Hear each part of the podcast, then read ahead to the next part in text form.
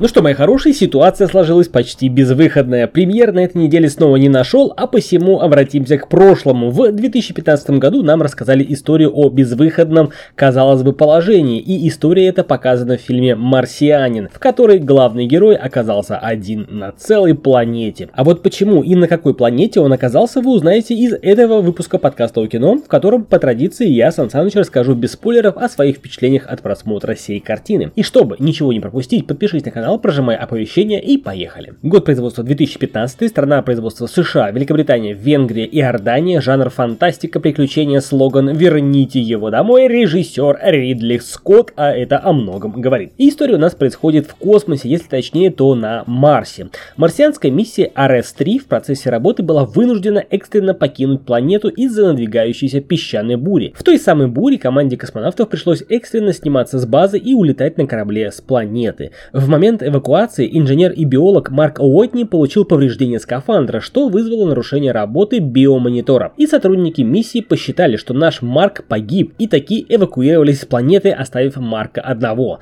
Очнувшись, Марк обнаруживает, что остался один-одинешенек на планете Марс. Связи с Землей нет, еды всего ничего на 60 дней, но хоть одна радость полностью функционирует жилой модуль. И тут как бы для него есть повод пригорюниться, ведь на оставшихся запасах ему нужно продержаться 4 года до прибытия следующей миссии на Марс. И казалось бы, вот она, безысходная ситуация, но есть одно значительное но. Можно, конечно, посмеяться, но Марк оказался ботаником, и он приложил все свои усилия и умения, чтобы продержаться эти 4 года до прибытия спасательного корабля. У первых строках, как говорится, даю рецепт просмотра этого фильма. Не надо обращать внимание на физику и нелогичность происходящего. Да, я прекрасно знаю, там можно много к чему придраться, но мне думается, что фильм все же не о точности астрофизических процессов, а о выживании. Если хотите, это своеобразный Робинзон в космосе. К тому же виды Красной планеты просто завораживают. Сама история и экстремальность событий захватывают. К Мэтту Деймону тоже претензий нет по актерской игре. Визуальная составляющая на высоте, технический гений и проявленная смекалка тоже удивляют и вдохновляют. В общем, отбросив все буквоедство, фильм получился вдохновляющим и жизнеутверждающим про самоотверженную команду и про гениальность людей, про риск и некую долю везения. И да, конечно же,